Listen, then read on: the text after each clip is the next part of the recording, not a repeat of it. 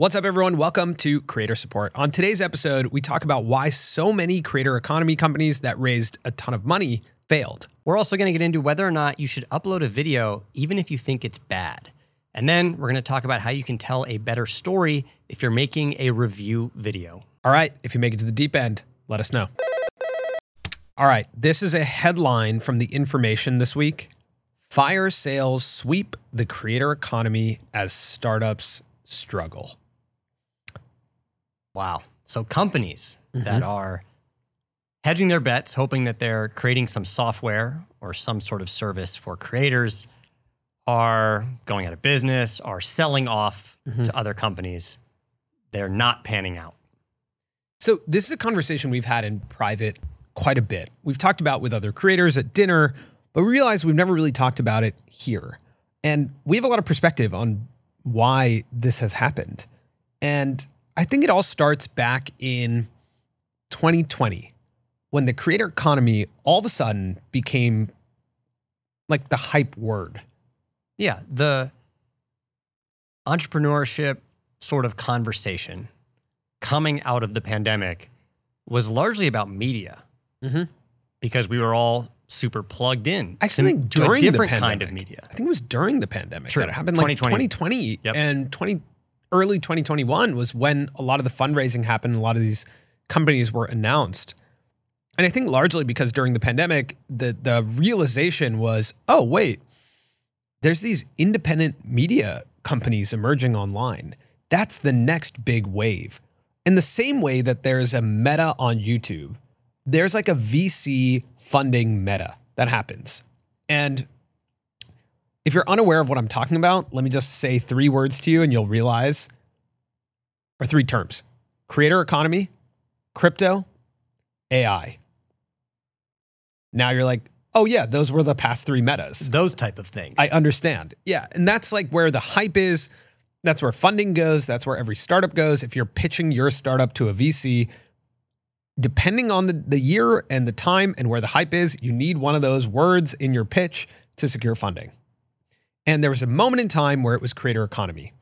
And I remember thinking it was odd at that time that companies were raising so much money, you know, 20, 30, 70, 100 million dollars to service creators. Now, the reason why that felt really funny to me at the time is because whatever the amount they're raising in in that first round, the expectation is that the outcome of it is, you know, at best probably 10x the value whatever the valuation is, right? So if you're raising, let's say at a hundred million dollar valuation, then your assumption is you're building a billion dollar company. Now, to build a billion dollar company that services creators assumes all of us need to use it and that all of us have really similar needs.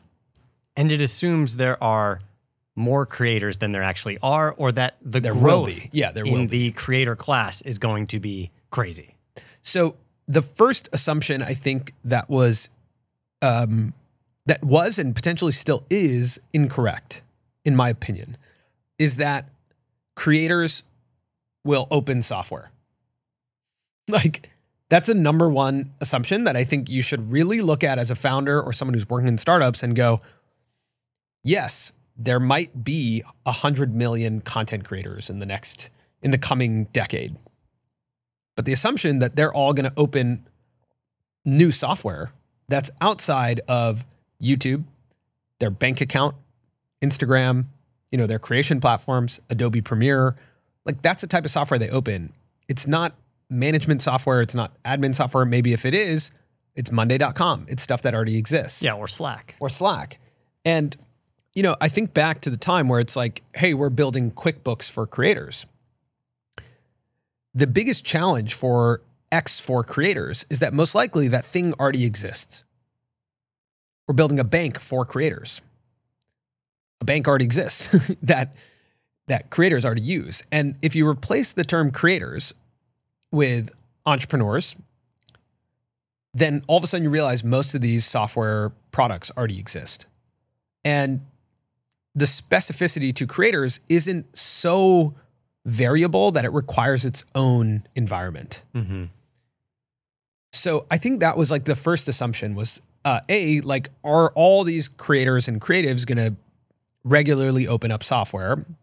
That's really dependent on the person. So if it's not them, who's it for? It's for the entrepreneurial type. The entrepreneurial type already has software. So that's like the number one kind of line of thinking that I think uh, was a mismatched. And the entrepreneurial type for creators may not be the creator, it may be their manager. right. Right. Exactly. Yeah. The the the second assumption, which is kind of similar, is the like that one size fits all in our scenario. I think actually the creator economy is much more similar to the music industry, where we are a bunch of, you know, bands, right? It's like a bunch of groups of people making creative work that have different needs. And what has worked in, uh, there's a lot that hasn't worked in the music industry for that. But I think when you look at what does work in the creator economy and creative businesses, is like really hands on service. What we need is really hands on service, right? We need, it's why we work with agents, it's why we work with managers, it's why we're willing to give up so much percentage or commission to those types of people because they are very hands on with us. And we need that. We need some hand holding because we're creatives, we're, our minds work in different ways, and we need trusted individuals around us, and we're willing to pay a good amount of money for trusted individuals. So, services are a great way to make money in the creator economy, not a scalable business model, right? Mm-hmm. So the the that's like the second piece of this. Like when you think about providing value to creators, it is in the context of a service. It's not to say that there isn't software out there that would solve some problems Sure. or be helpful, but it would solve problems or be helpful to a small subset of creators, Right. which then does not allow it to create the return that a venture backed business needs. Exactly. That's that's the thing is that when you start raising in that type of money, I don't know if those moments exist right now. You think about like Instagram was software for creators, right? It, it, it didn't know that when it started, but it became a media publishing site. Um, expecting an outcome like that of a billion dollar exit sounds really challenging to me right now. Um, with the current climate of of creators. And again, that that anticipation wasn't to build something for media companies and creators. It was to build something for the general public. And then a subset of the general public became creators. Mm-hmm. So, yeah, I think th- this doesn't surprise me. In the article Mm-hmm. that Kaya wrote in the information, she brings up creators at large. Like, is this a bad sign for creators? Yeah. And in the article, she says, I don't know where this is from, but that like from their polling, creator businesses, like individual creators, are still doing very well. Right. Advertising rates are holding. Mhm. Like creators are still expanding their businesses, right? Which is Uh, great. 100%, Yeah. And there are more and more creators. It's just that, again, going back to it, there aren't enough if you're fulfilling a need to create a software about it that will then provide a big return. Paddy Galloway posted this um, this week. He said he talked to a VC, and the VC said, "How's your business faring now that the whole creator economy thing has died down?" Hmm. And Paddy said, "I was a little surprised. Hype died down. I told him my business had basically doubled in revenue every year since 2019. I mean, that's pretty consistent with most creators we talk to and and our, and our own business." I said, as far as I'm concerned, creators, mainly YouTube creators, are doing better now than they've ever done before. Every week, I see a new YouTuber founded business popping up. YouTube ad rates have been great this year. In fact, most of my clients have had a 10 to 20% increase versus previous highs. Brand deals are pouring back in after a slow start to the year. And it was at this moment that I realized what the investor market sees as the creator economy. And what the creator economy actually is, those are two very different things. I agree with that like the the what the market suggested the creator economy was and what we actually are are two different things. What we actually are are a bunch of creative individuals who have found a way to build our own small media companies, Mm-hmm. Like essentially mom and pop media companies. Yeah. Right? and what what I think the VC world thought of us as was like the next wave of tech startups.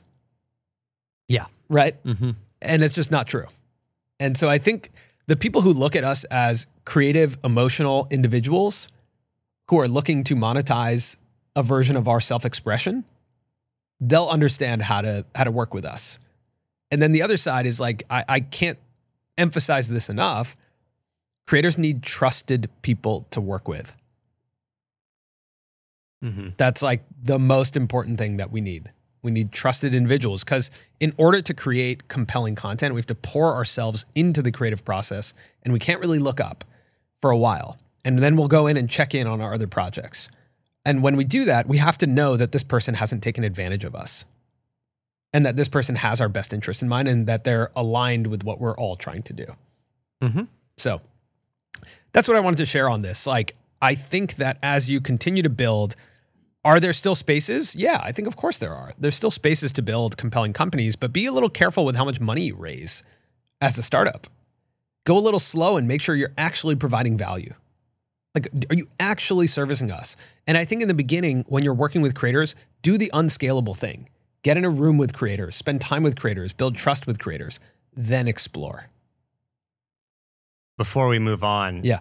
slightly adjacent, but just even talking about the crazy boom that was the creator economy during the pandemic. Yeah. One of my favorite stories, and also just crazy stories coming out of that, was John Krasinski starting some good news Yeah. and then selling it. Yeah. How much did he sell it for? A Do lot we know? Yeah. A lot of money. Yeah, a lot of money. Starting a YouTube channel based on clips of good news, selling it, and then being like, I'm good. Yeah. Yeah. That was amazing. And now it's an Instagram page. Uh, now I think like, it's just an Instagram page. occasionally post a meme that's fun to watch. Yeah. Yeah. Yeah. Yeah. I don't know. I think, um, you know, obviously there have been like media companies that have had really compelling acquisitions. Of course. Barstool being one of them. Um, you know, Bleacher maybe being one of them. Did Bleacher get sold? I don't know. The Ringer. yeah.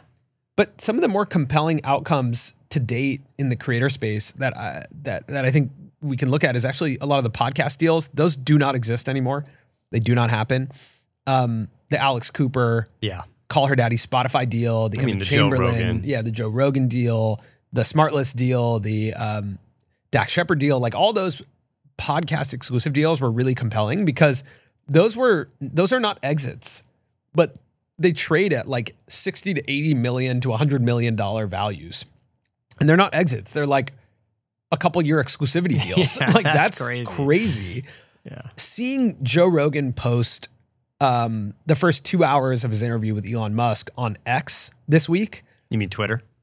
No, I, I say X, man. I'm, I'm a man of the future, Okay. and I say X. I'm, I'm I- nostalgic for the past. I I'm- live in the present. I'm hanging on for dear life here to Twitter. Okay, I don't know if anyone, if you guys uh, listening saw this, but Joe Rogan posted his uh, Halloween episode, which was ridiculous. He was in uh, the Joe Rogan Ain't Slick costume. If I'm speaking too much internet speak, let me know. Samir, you've lost me. You- I'm, I've lost I'm you. in the Okay. room with you. I'm going to take a couple steps back. Joe Rogan dressed up as a meme that someone posted of a guy looking like Joe Rogan in a costume. And the copy of the meme said, Joe Rogan ain't slick. Joe Rogan then took that costume and put it on and looks very much like the Joe Rogan lookalike in the Halloween costume.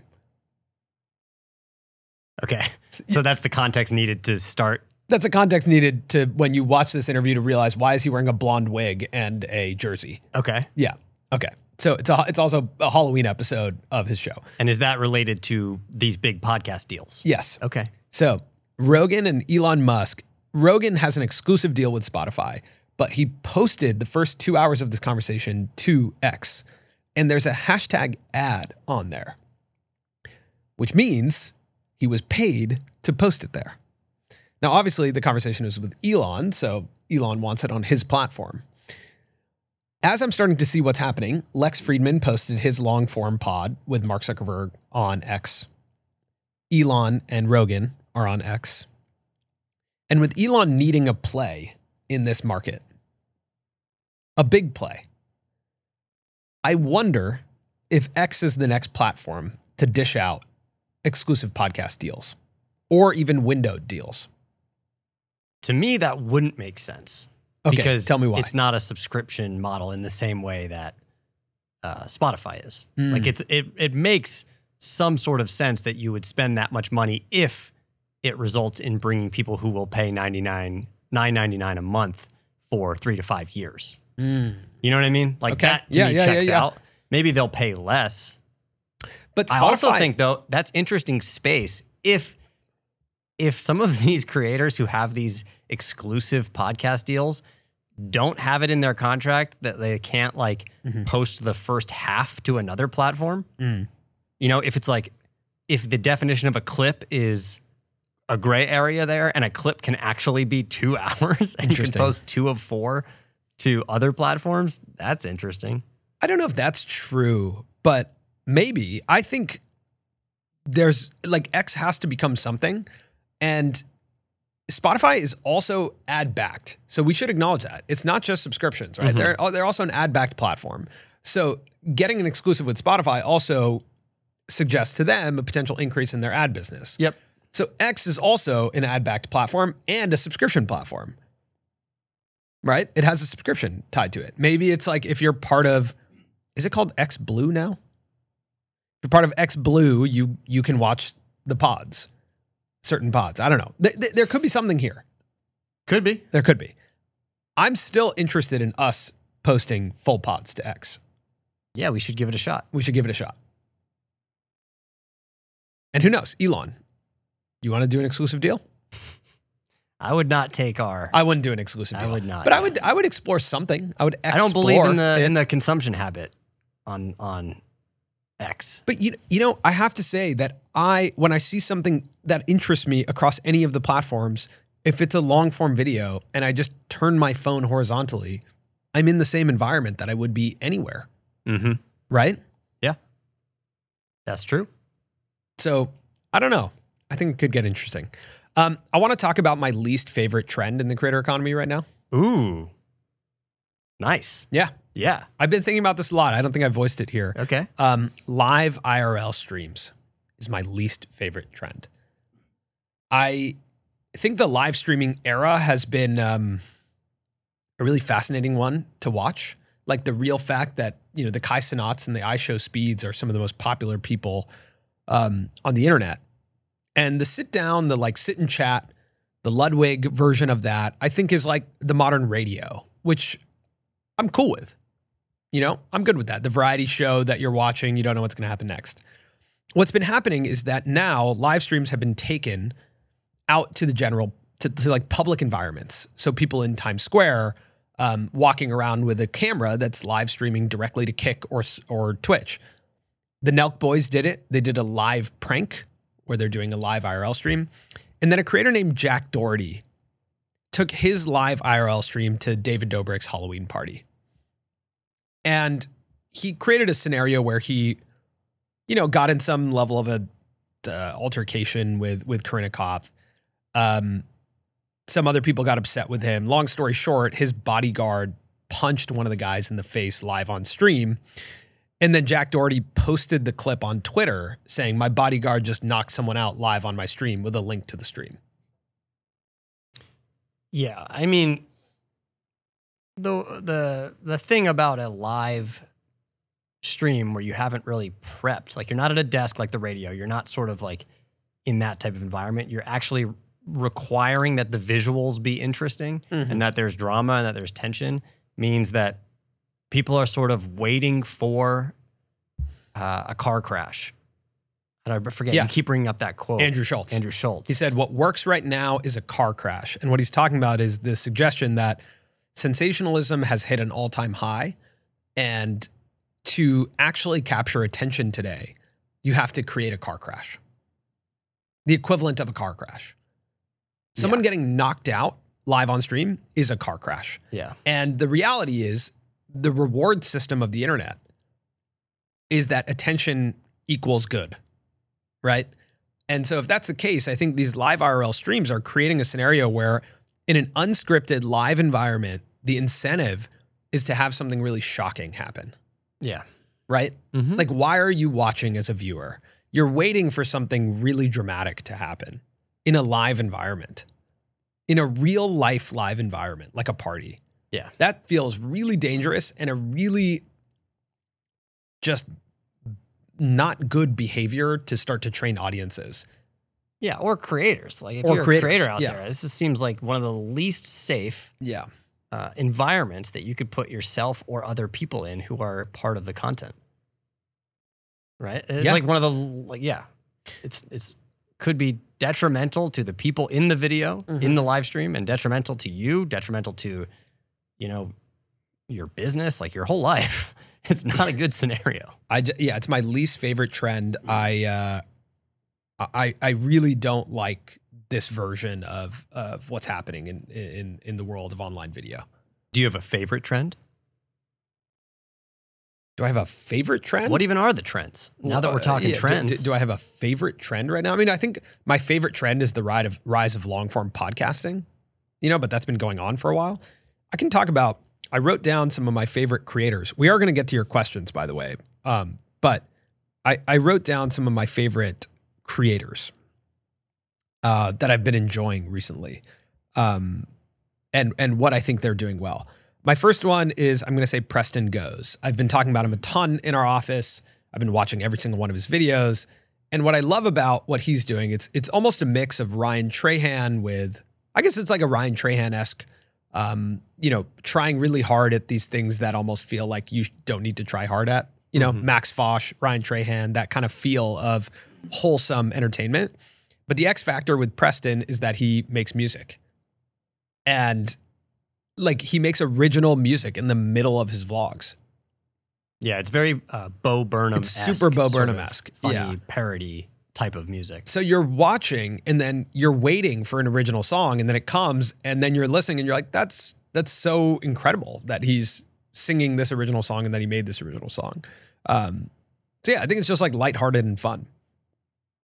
I want to give a shout out to uh, Tejas Hullur. I think his videos have been really great recently. They're like deep dives into specific subject matter and topics. It's almost a modernization of the video essay with like live action acting. Yeah, his most recent video, I've only watched half of it. Yeah. uh, for no other reason than I had to come down here and record this. Wow, had to.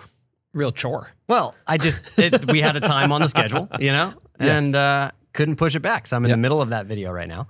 But yeah, really en- enjoyable and fun. I like that the entire uh, content closet and so much of the New York uh, scene is integrating this this acting component. Yeah. it's really really It's fun. really fun. You have any creators that you're watching right now? I, I really need to write it down because whenever I'm watching, I think, oh, that's someone I want to talk about, and then I watch eight other videos and I've completely Right, forget. right, right. Yeah. Okay. So I'm I'm scrolling back in my watch history right now, but but no, off the top of my head, no. Okay. Um, here's a question from the Discord uh, from Thunder Eagle. Is it better to upload a bad video than to not upload at all? I upload roughly every four to five days. Let's say I finish a video and am beginning production of my next one. Looking at my current list of ideas, none of them really seem to be all that clickable. Should I break this four to five day schedule to spend more time brainstorming or just go with the best I've got, even if it's not very good? I'm gonna say press publish. I'm gonna go put it out in the world, see what happens. For us, we set ourselves to a schedule in 2021. I think that's the most consistent we've ever really been. I mean, obviously now we're a lot more consistent, but we were very inconsistent for a long period of time.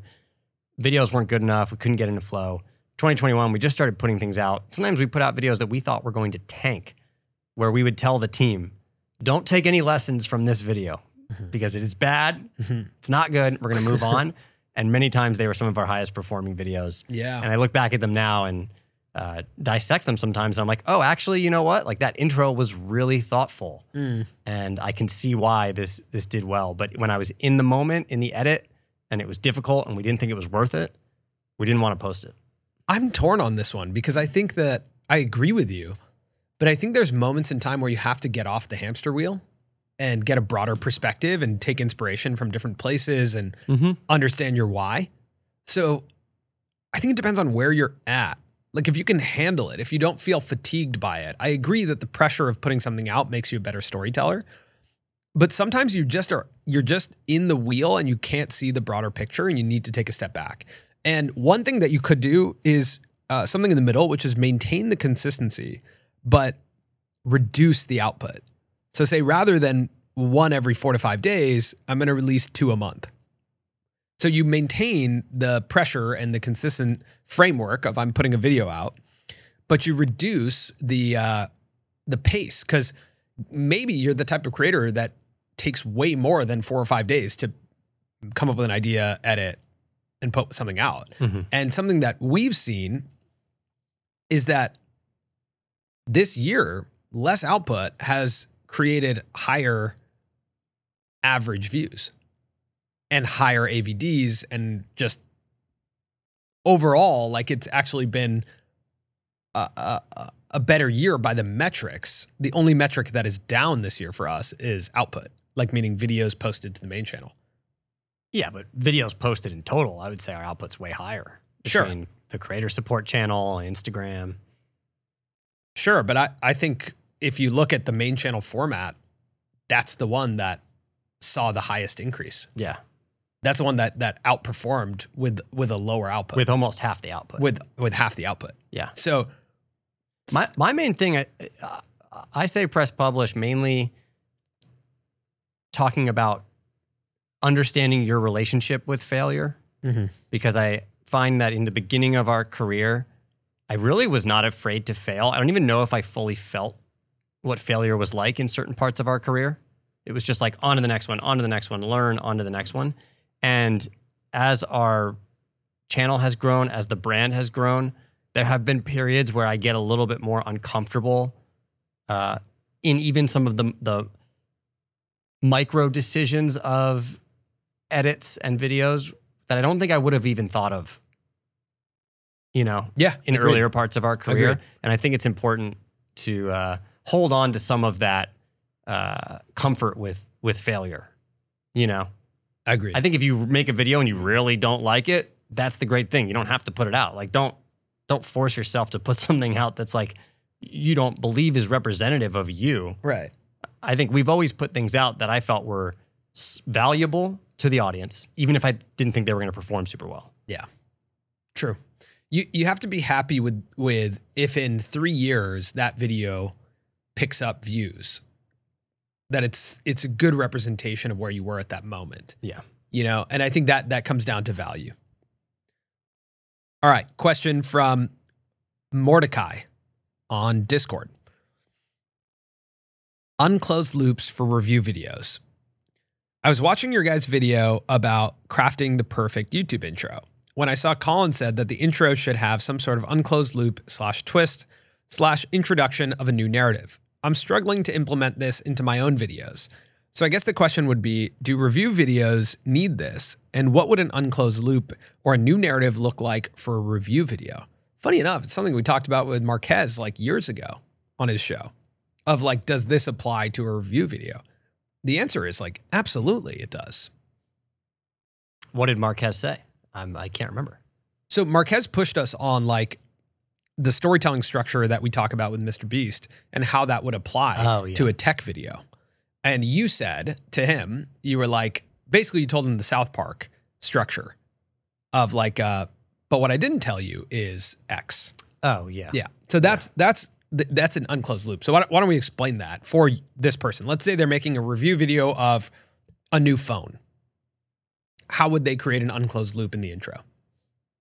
in the intro. I think if people are expecting a standard review from the packaging, what we try and do is give them something brand new in the first like 10 to 15 seconds. So it's like, yes, I am going to review this phone.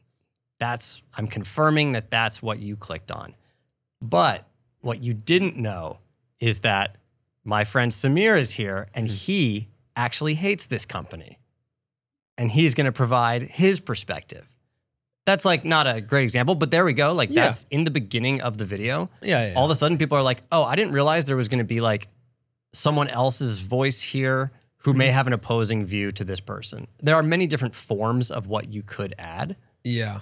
Um, or it's like, yes, I'm going to review this phone and I'm going to put it to the test Mm-hmm. on this adventure I'm taking. Yep. Or it Right? could be I'm going to tell you the three things that make this the best phone and the one thing that they could have done better. That's not a great one, but it's an example. It's like open one more loop for me. Lists are a great way to do this. Yeah. So we would do this a lot where we would say there's three things we're going to tell you you can learn from, you know, the new D'Amelio show on Hulu. Yeah. And then maybe halfway through, we tell you there's actually one more mm-hmm. that maybe we just thought of or that's really impactful. Yeah, you can also do this as like there's three things I like about it and one thing I hate about it. yeah. Yeah. You're going to be watching those three things that the person likes and continuing to wonder what's the thing they hate. So this applies. I think it's it's potentially a misunderstanding of what an unclosed loop is. It's just saying give me what I expected and something I didn't expect and make me wait for the thing I didn't expect. Yeah, and I, you know, we use the term unclosed loop, but it's also just, you know, rooting it in storytelling and the fact that surprise is what makes a good story. Right. So just think about, don't just tell the story that you've promised in the title and thumbnail.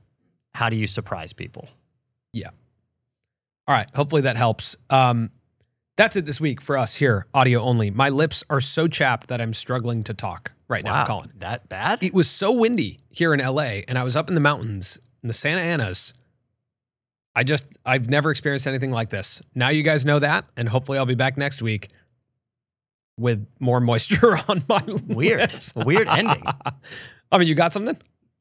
Uh, you're gonna have to carry us I because don't I, know can, if I can can't even recover talk from anymore. the yeah from from the fact that you'll be back with more moisture next week. can't I literally, can't deal with that. I literally can't like talk anymore. wow. Yeah. okay. Uh, all right. Well, thanks everyone for listening. As always, make sure to send us questions in the Discord. If you're not part of the Discord, you can also send them to us on Twitter. Leave them in the YouTube comments, and we try and answer some of the best ones here on the show.